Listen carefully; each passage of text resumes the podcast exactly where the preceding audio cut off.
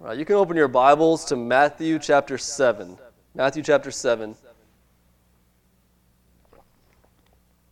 We are picking back up in our series through Matthew called Following the Fulfillment, and we are getting close to the end of the Sermon on the Mount.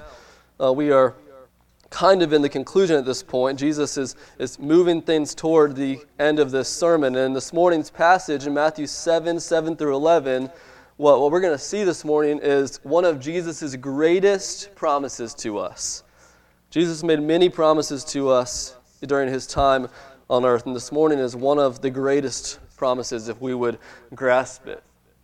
At the same time, this promise is also one of the most distorted promises, one of the most misunderstood promises, one of the most abused promises, misapplied promises that he's given to us as well. Let, us look at what it says. Matthew 7, verses 7 through 11 says this Ask, and it will be given to you. Seek, and you will find. Knock, and it will be opened to you. For everyone who asks receives, and the one who seeks finds, and to the one who knocks it will be opened. Or which one of you, if his son asks him for bread, will give him a stone? Or if he asks for a fish, will give him a serpent? If you then, who are evil, know how to give good gifts to your children, how much more will your Father who is in heaven give good things to those who ask him? Like I said, this is one of Jesus' greatest promises that he gives us, but it's also very distorted in our day and age. And here's, here's the distorted version of what we just read. The, the distorted teaching on this goes like this God will give you whatever you ask Him for. That's it. God will give you whatever you ask Him for. And, and that's what it says, right? It says, Ask and it will be given to you. It says, Everyone who asks receives. God wants to give you good things. God will give you whatever you ask Him for. This, sometimes we know this as name it and claim it theology right? Name it and claim it, or prosperity theology. And there are many false teachers today who tell us that Jesus here is inviting us to ask God for whatever we may want and that God will give it to us so long as we have enough faith and often so long as we give enough money. But that's how it goes. Ask and it will be given. And if it's not given, then, then you need more faith. You need to do something else. But, but the promise here ask and it will be given. Name it and claim it, right? Now, this is a distortion of what Jesus actually teaches in these verses. The prosperity gospel is not the biblical gospel. Verses like these do not teach us that God is inviting us to name it and claim it. He's not a genie who invites us to just make our wish and it will be granted. But I know that most of you this morning already know that. If you're here and, and you've heard that before, you need to know that that's wrong. That's not biblical. That's not what it's teaching. We'll see that this morning. But I know that most of you this morning already know that's wrong. And my burden this morning is, is not just to harp on that being wrong, because I think we're all quick to say that's not what it means. That's not what it means. But here's my burden is, is I think that we might be okay with just stopping there, saying that's not what it means, and then what do we do? We just walk away from the promise. We don't actually do anything with the promise.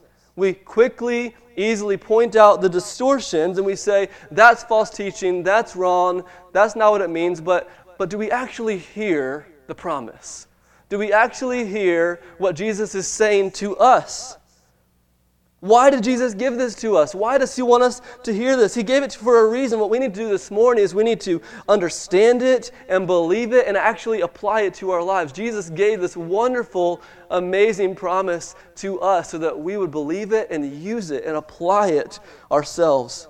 And I pray, church, that after this morning's sermon, you will be just invigorated and encouraged to apply this promise to say god god says this to me and that's amazing and i want to i want to respond to that. I pray that we will do that this morning.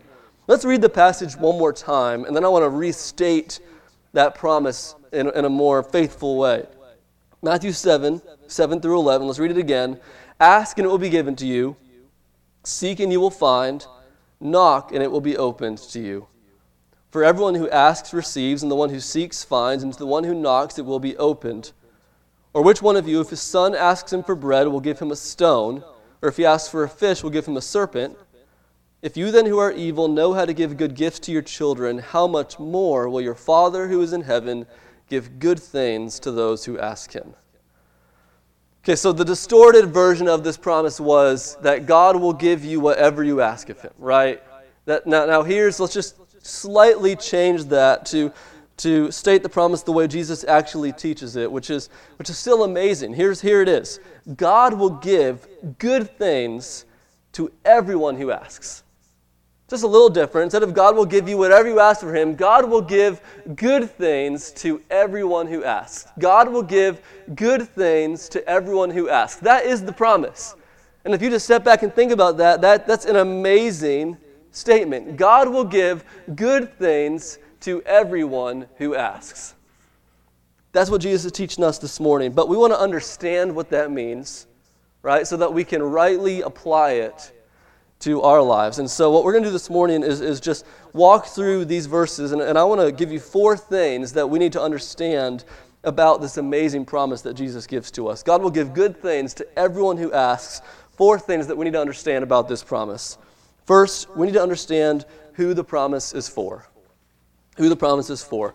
Now, you know, companies, uh, businesses will do these promotions. A lot of times, restaurants will do, these promotions to try to get you to buy their stuff, right? And so, July 11th, 7 Eleven, free Slurpee Day, right? And, and they tell us free Slurpees today for anyone, for everyone. Come get a free Slurpee, right? But if you look at promotions like these, usually you will see like a little asterisk or some fine print, and it says something like exclusions apply, right? Or, or while supplies last or only at participating locations. And of course, you go to 7 Eleven and you want that Slurpee and you get there and it's like, oh, we're not doing that. Right? Or we're all out of Slurpee today. Right? So exclusions apply. Well, I want to ask this morning, in this promise, this amazing promise, are there exclusions? Are there exclusions? Is there fine print to this that we need to be aware of if we're going to understand this promise? So, so, so ask and it will be given. Is there fine print somewhere that says, as long as you've been living a good life? Asking it will be given as long as, as long as you are righteous, as long as you're righteous enough. Or seek and you will find, fine print as long as you have enough faith. Or knock and it will be opened to you, fine print as long as you've been consistent in reading your Bible, going to church, giving your offering. You know, we often think this way when we're praying, don't we? We, we, we, we think that, that the way we're living is going to affect God's hearing of our prayers. We think that if we've been doing a good job in our devotions, then, then we're more likely to get what we're asking for. And we think that if, if we've been sinning, then, then we're not going to be able to ask Him for things. We need to clean our lives up more. Are, are these exclusions here in this passage? Well, I want to point out this morning, church, that there's no fine print to this promise. There are no exclusions. There, there's, there's no asterisk here. This promise is for everyone. This promise is for everyone. Jesus says in verse 7 to the disciples, Ask, and it will be given to you. And then in verse 8, he explains to the disciples how he can say that to them. He says, Ask, and it will be given to you, for everyone who asks receives. See what he's doing? He's saying, saying You ask, and I, I'm telling you, it will be given to you. And here's how I know that's true because everyone who asks receives. If you seek, you will find, because whoever seeks finds.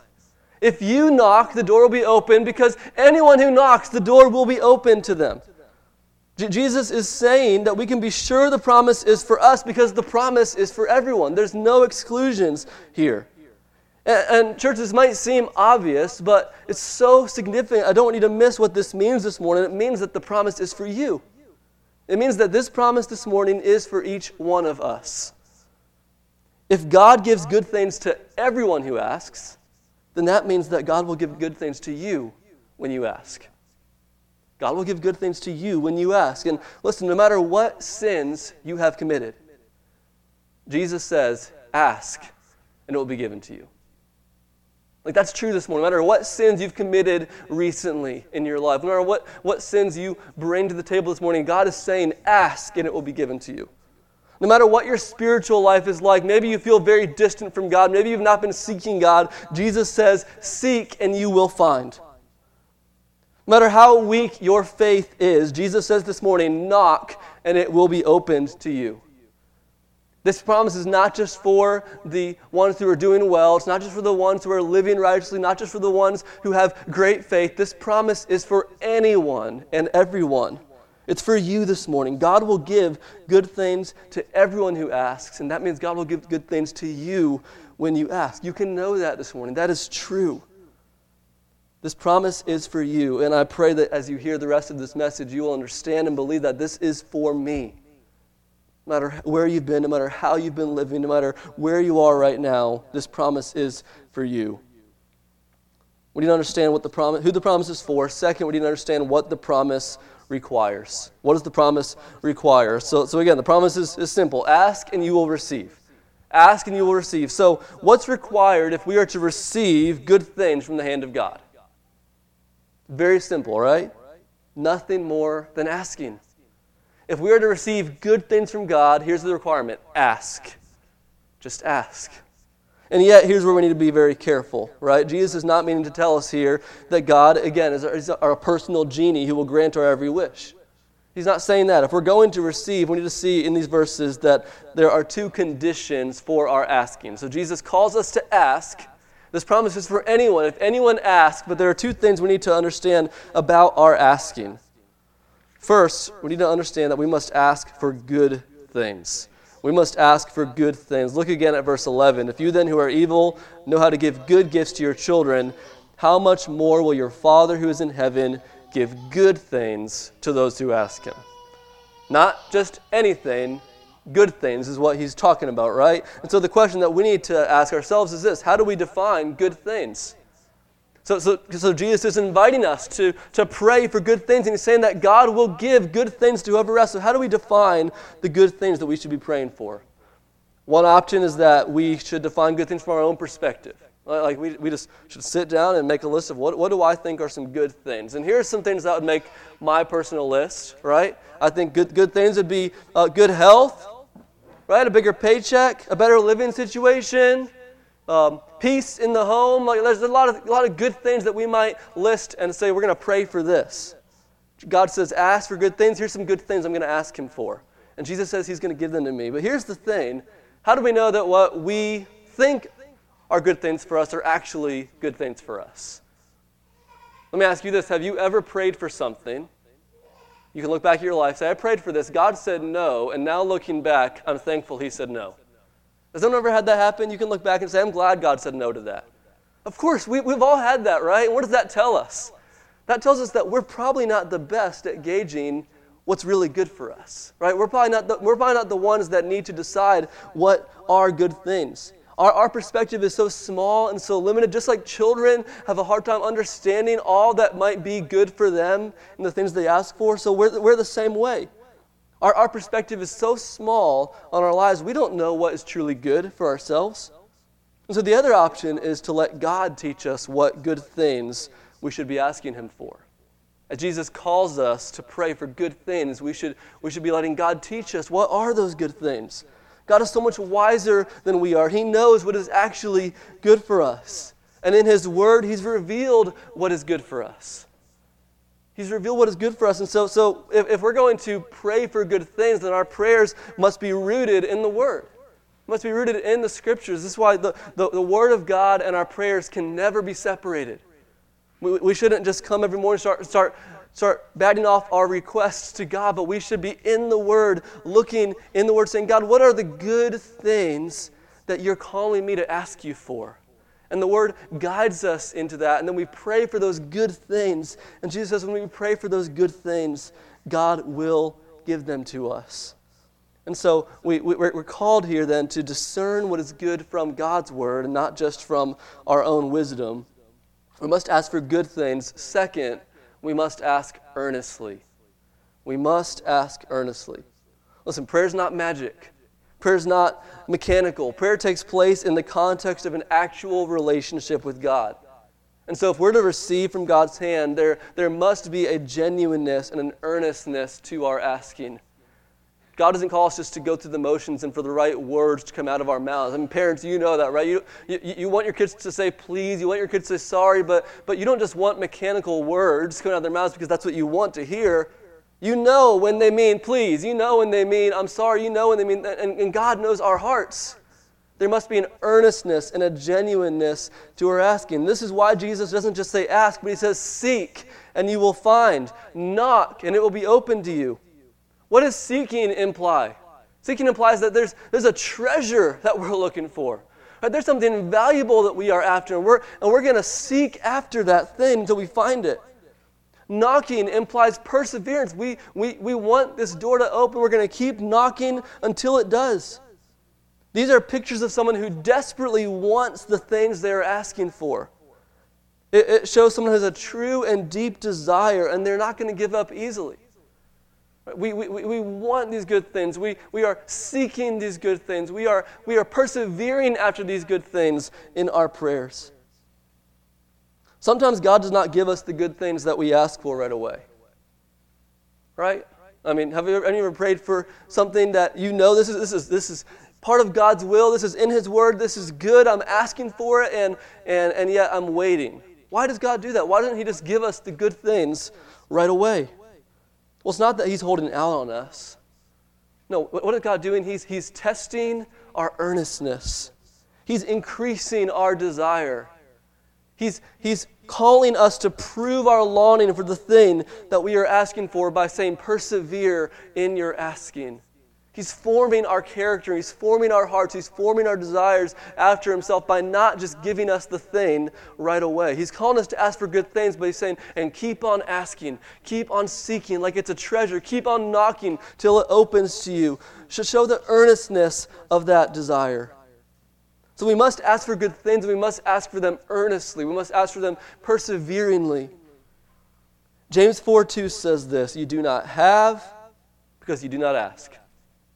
You do not have because you do not ask. And, church, I just want to ask you a very simple question this morning Do you ask?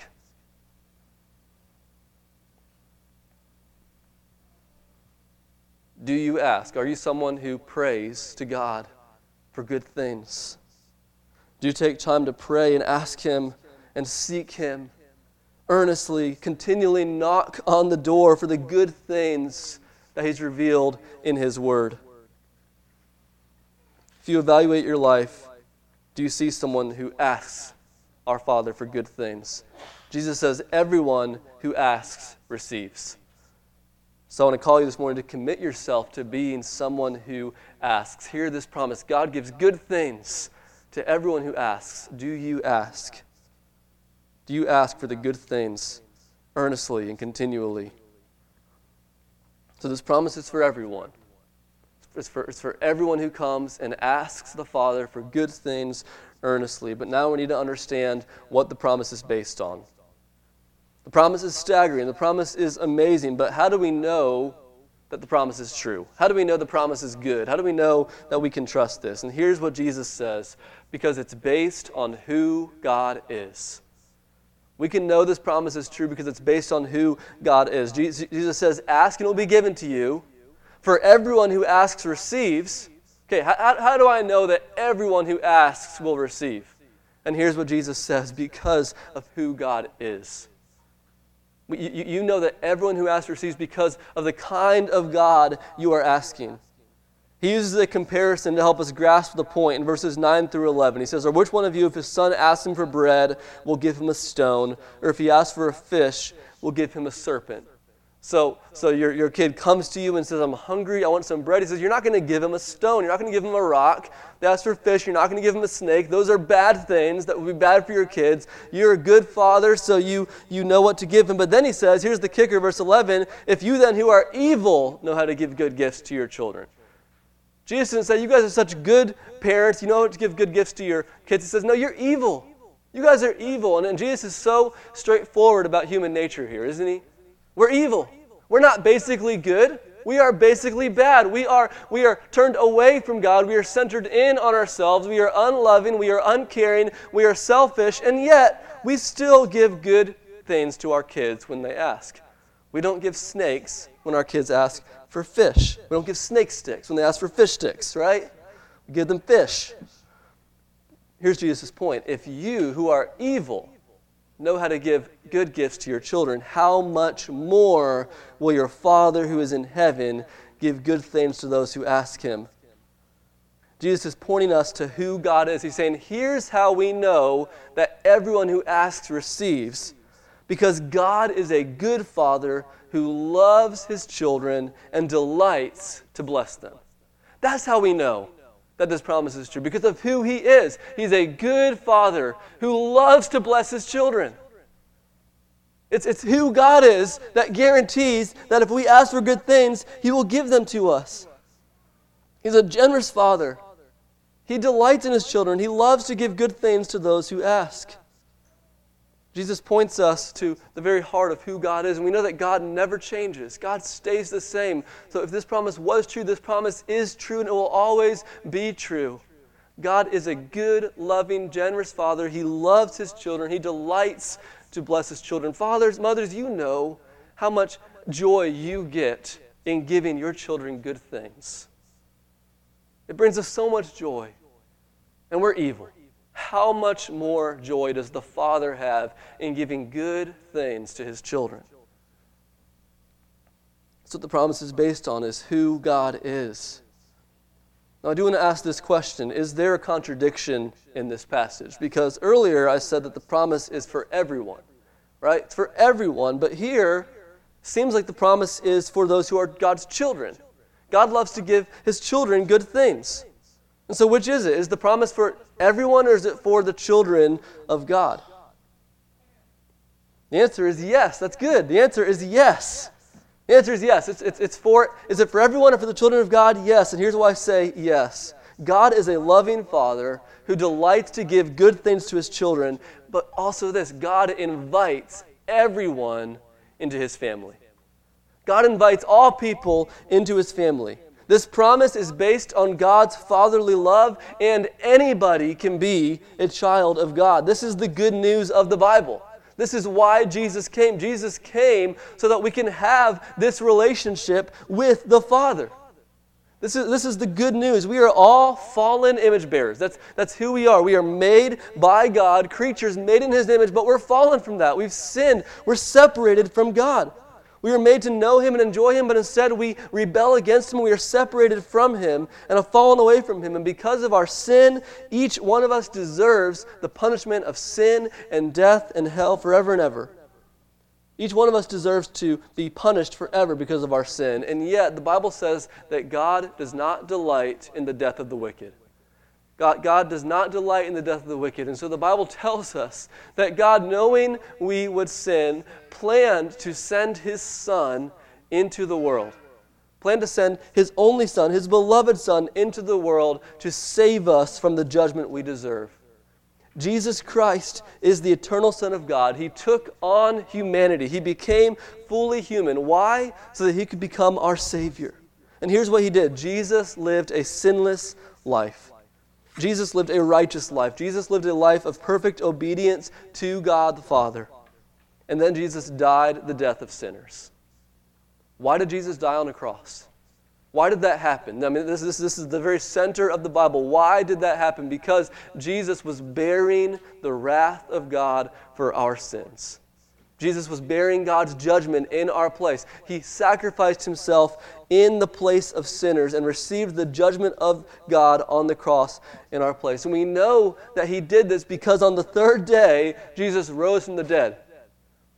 If, if I went and died for you and said, I'm going to go die for your sins, and I stayed dead, you'd have no reason to believe that, that I actually did what I said. But Jesus rose from the dead. He conquered death. He, he was vindicated through his resurrection. He ascended into heaven. One day he's coming again to establish God's kingdom on the earth, and all who believe in him are forgiven of their sins. And what's more, not just forgiveness, not, not just God saying, I forgive you for sins, but here's what God says in John 1 12. To all who receive him, who believe in his name, he gives the right to become children of God. To all who receive Jesus by believing in his name, God gives the right to become children of God. God invites all into his family as his children through Jesus Christ.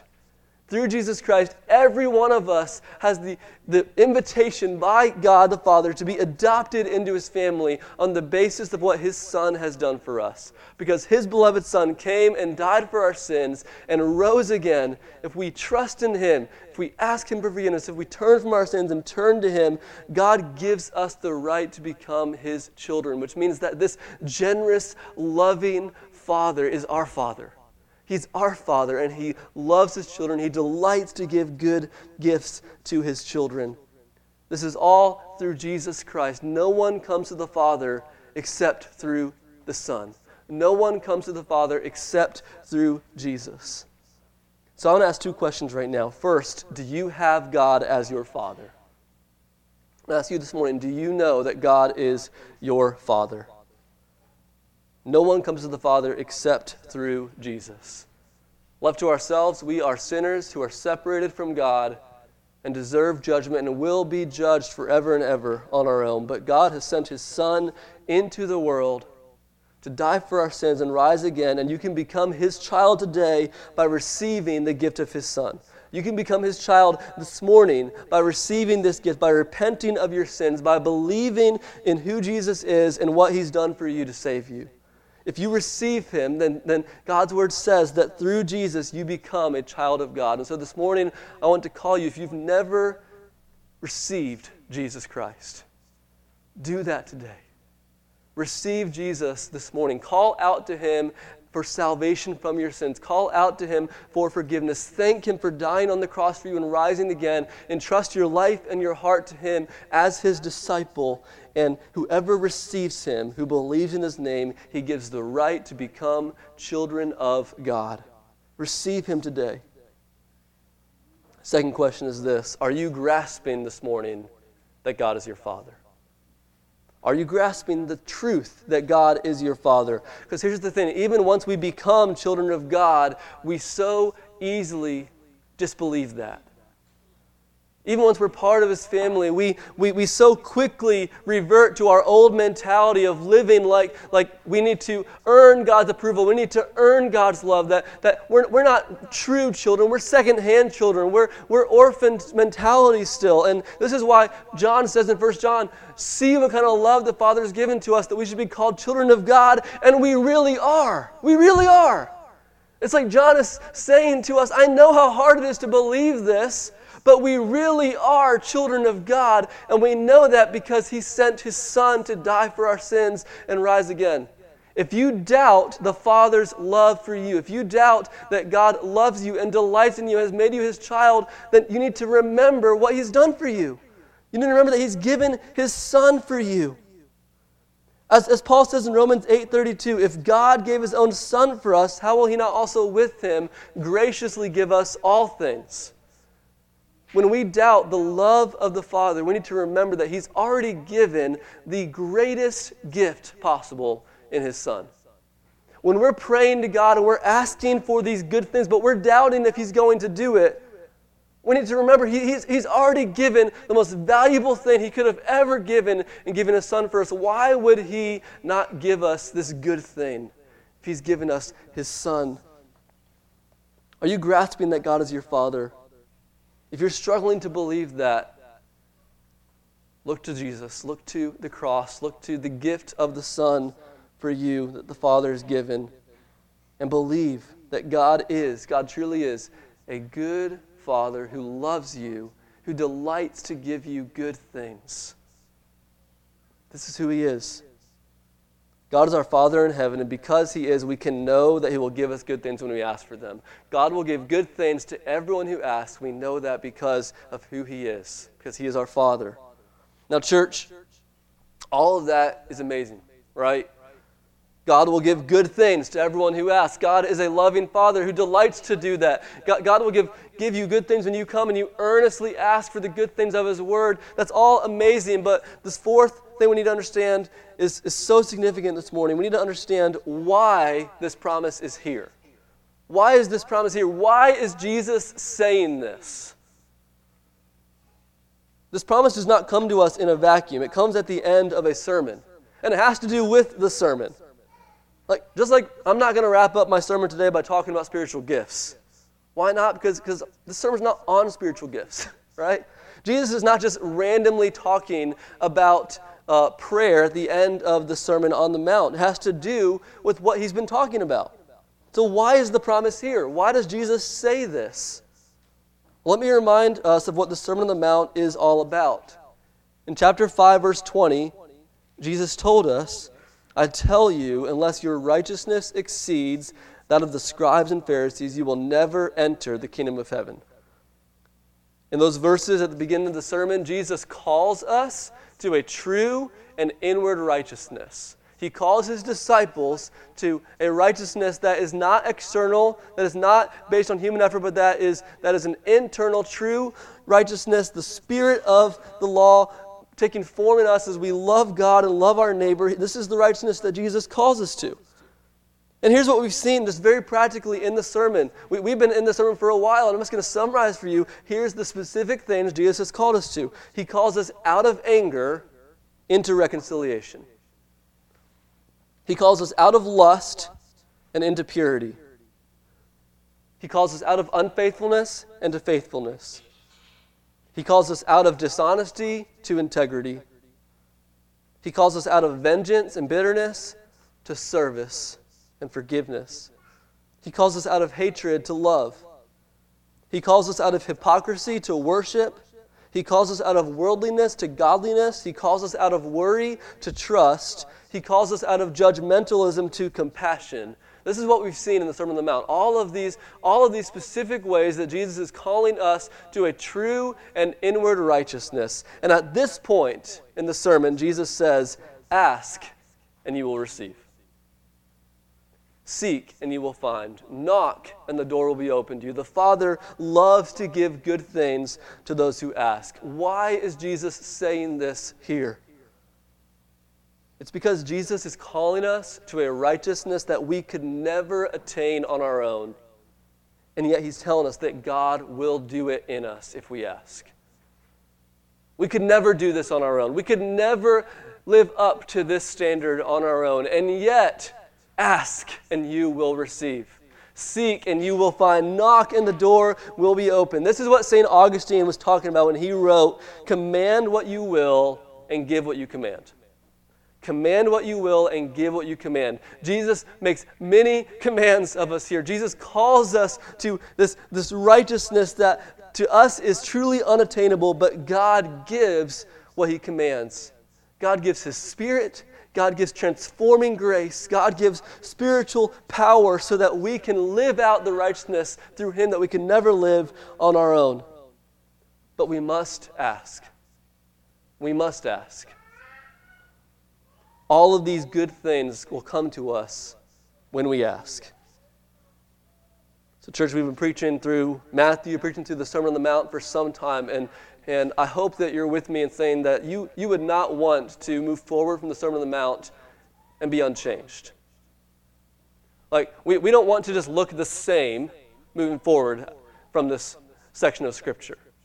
We we want to be people who have learned to reconcile who have learned to mortify our sin, who have learned to love and serve instead of be vengeful and bitter, who have, who have put off hypocrisy in worship and learned to, to worship more truly, who have, who have put away materialism and put away worry and learned to, to trust and pursue treasure in heaven. We, we, we want the Sermon on the Mount to come to fruition in us, right? Well, we must ask. We can't do it on our own. But Jesus says, Ask, and you will receive.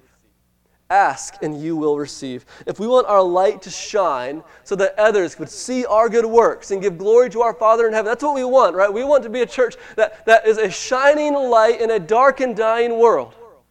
That, that people see what God is doing in us and they, they respond by giving glory to our Father in heaven. We're seeing people come and be said, we want to see that happen, we must ask. Seek and you will find. If we want to be a place where God's name is hallowed and God's kingdom comes and God's will is done on earth as it is in heaven, Jesus says, Knock and the door will be open to you. We must ask. And about all these things that we, we, we mentioned earlier in the sermon, whether it's, whether it's anger or lust or dishonesty or worldliness, whatever it is that you specifically struggle with, if you want to see growth in your life, if you want to see holiness in that area of your life, you must ask. The Father loves to give good things to those who ask. So ask, church. Let's devote ourselves to asking our Father, who loves us and loves to give us good things, for the good things of the Sermon on the Mount. Let's be a church who asks and keeps on asking, who seeks until we find, who knocks until the door is open, knowing that God's given His Son for us, and He will graciously give us all of these things. Ask you personally now as we close, what good things do you need to begin asking the Father for today? Think about the Sermon on the Mount and how it confronts your life. What good things do you need to begin asking the Father for this morning? Do that today. As we prepare to sing one more song, let's apply this promise, church. God will give good things to everyone who asks.